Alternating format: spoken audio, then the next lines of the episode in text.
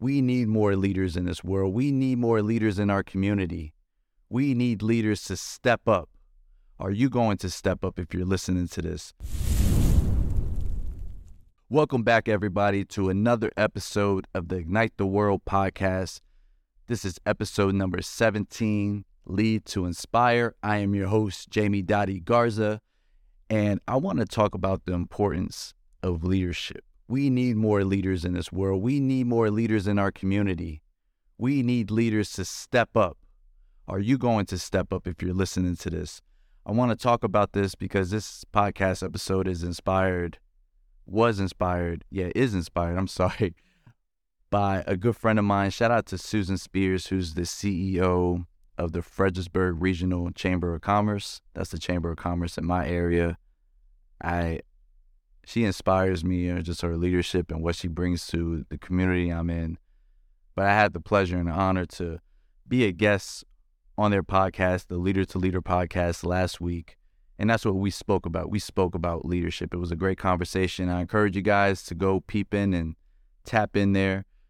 It's on Apple Podcasts. We Are Business, Fredericksburg Regional Chamber of Commerce, Leader to Leader podcast. I'll leave a link below this too, so you guys could go tap in and listen to the great conversation we had.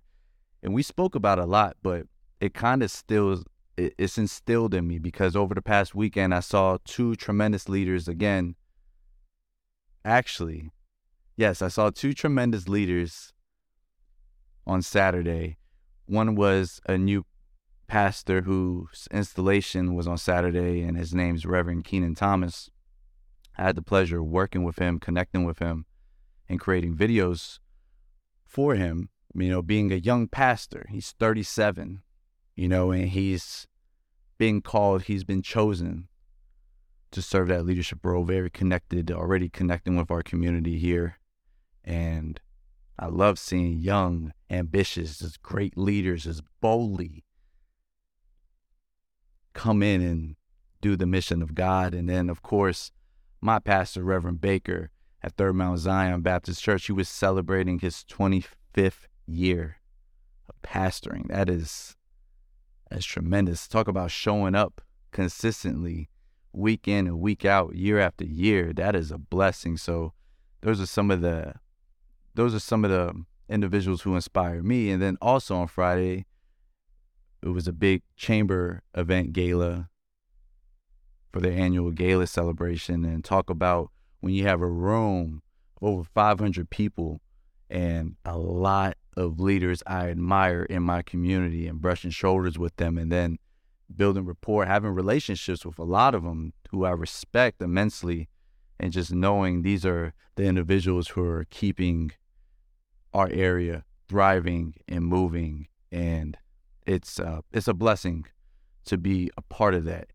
because I am a part of that. I am a leader in my community. I stepped up. I am 34 years old, but I learn through a lot of individuals and people I respect and I aspire. I take away leadership from a lot of qualities from people I'm blessed to know. And I kind of want to talk about that because if you would have asked me years ago, I never thought I was a quote unquote leader. I didn't really know what leadership was on that podcast that I spoke about, I said I ain't really leadership ain't really clicking to me until I started to have a family when I was raising my kids and building a family. And that's when I started realizing and having a business that wow, there's a lot that comes with being a leader, being a business owner in my community. And I kind of want to talk about that today and if we think about it, let's define leadership first of all. In the dictionary, it says leadership is the act of guiding a group of people or organization to a desired goal, result, or higher level. So one can say I'm a leader because I'm showing up consistently building this podcast because I want to inspire as many individuals as I can in this world with real stories and true true testaments of what I've been through and hopefully inspire more leaders after this. That's a leader right there, being bold, having a vision for the future when people can't really see that you are a leader. I'm calling this out to potential leaders out there because we need more of you in our world, in our community. trust me, I was this person who used to work a nine to five at Best Buy, and I never got offered, you know, to be manager or the general manager. I forgot their hierarchies or CEOs, or I never had titles associated with my name.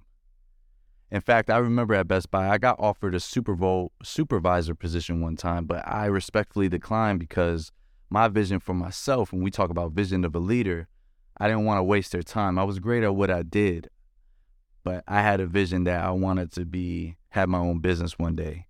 And I stood on it. Here I am five years later, building a business in my community, very well known, but there's a lot that comes with that and I make sure I serve as a leader each and every week.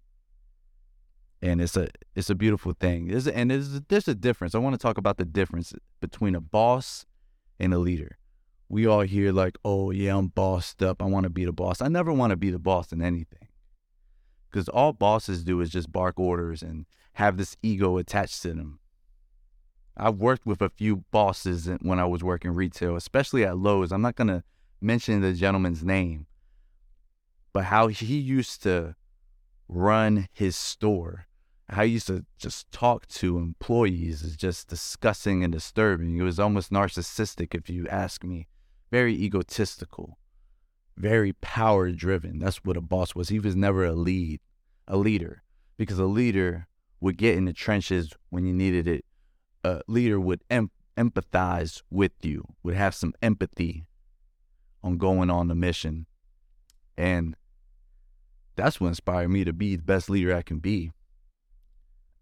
And even when I, I have a few editors who I'm blessed to have partnered with me and helping my company grow, and I hire filmers occasionally to help me with projects. I can't do it all by myself. And I'm never the one to bark orders. I'm never the one to think I'm higher than. Let me guide you through. So I'm still learning leadership to this day. And I think leadership is an ongoing journey. And if you think you've accomplished it all, I think that's when the ego starts to pour in. Uh, first of all, I want to shout out my mom. I, I shout out my mom in the podcast because Susan asked me who's been my biggest inspiration as a leader. And I said my mother because from the get go, my mother taught me all these traits. My mother, I grew up in a single parent household. So my mom played both roles for me. She had to be loving and have that unconditional love, but she also had to be strict and tell me the truth and be genuine and be vulnerable. You know, I learned, I grew up at a very early age. And I'm grateful for that because a lot of those traits seep into the type of leader I've become now. And I know you're listening, Mama, so I love you. Just need to say that. And I feel like now, and this is why I instilled to my sons, my sons are six and 13, on the importance of being a leader because it takes courage. You know, when you're a leader, especially when you're being bold, it takes courage to speak up on things that you're passionate about. Um, so I do that each and every day. I did that over the weekend at the Chamber Gala event. I'm still sober. Let's go, team sober, team no alcohol in the building. Over a year right now. Uh, yeah, let me just get a Pepsi on the rocks. You know, if anyone asks me for a drink, I decline. It takes boldness to do that. That's what a leader does, right? Have that courage to stick up for what you believe in your morals, your principles, your integrity, how you carry everything. That's a leader. These are traits of the leader. I want to talk about traits of the leader because you probably have traits as a leader. You might not realize it. I didn't know all of this. I didn't read books on this, by the way. I'm the type that I'm a learn as I go. Now I read a few books because I like to tie in everything. I like to connect the dots and get more understanding. I'm on I'm on a journey of truth. You know, God has blessed me with discernment and just this this drive to just learn, learn knowledge and wisdom. And I, I felt compelled to share these traits that I feel that make a great leader. Having humility, being okay to drop that ego. I've seen ego, and I used to be a victim of it too. I'm speaking from self. Ego used to just be my biggest downfall, being so cocky, being arrogant. And that's why I gave up alcohol too, because it would kind of like infuse that. I would get infused by those type of traits, those narcissistic traits. But you gotta, you gotta be, you get humble, and you gotta have humility. No one wants someone who thinks they're the best each and every time. It's one thing to have confidence, but to be very ego driven, you're going to turn a lot of people away. I've had a lot of conversations with some top leaders, and they tell me that's one of the biggest turnoffs is just someone who is just so ego driven, who only cares about me, me, me, me, me, and no one else. I've seen companies, I've seen people ruin their relationships, even with their own wives or partners.